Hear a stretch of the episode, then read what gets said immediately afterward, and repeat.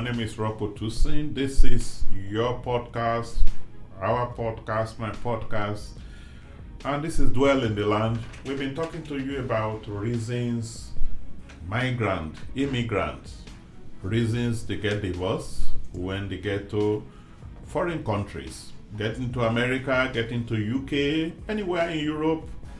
We have discovered that a lot of immigrants they are getting a divorce, their marriages are failing. And we've been talking to you about some of the reasons we have observed, dealing with them, listening to them, and in some of our research.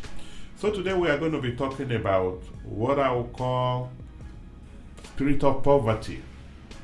When we talk about spirit of poverty, we have discovered really, listen to this, very interesting, that poverty is not just when you are lacking or when you can't afford to meet your needs or when you are just deprived. But it gets to a point when you have been deprived for a long time, you have been in lack or in want for so long. Then suddenly, you are in the midst of plenty. You begin to eat, you begin to take things as if you are still lacking. Let me give you a good example. You have not eaten for a very long time. Then suddenly you have a very big breakfast or lunch or dinner right in front of you on a very beautiful table. Yes, we know you are hungry, but if you are not careful, you're going to choke yourself. So that's what spirit of poverty does. Even though in the midst of plenty, you begin to live like there's nothing. So we have seen a lot of immigrants because of the deprivation they have gone through that they have suffered where they are coming from and see the opportunity, especially in the United States of America, they want to, it's like they want to eat with 10 fingers.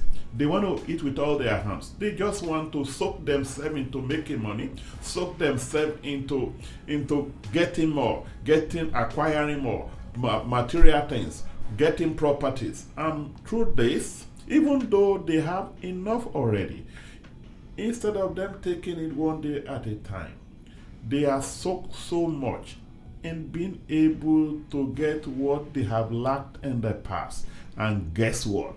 Marriages are suffering because of this. So people take away their eyes, take away, they, they, they don't have responsibility over their marriage again. They don't take responsibility. They just don't care about their marriage because all they want is, oh, we didn't have this, we didn't have that. Now we want to have everything. And guess what? The marriages are collapsing. I hope you take note of this and you learn from this. Thank you again for joining us today on Dwell in the Land. My name again is Ropo.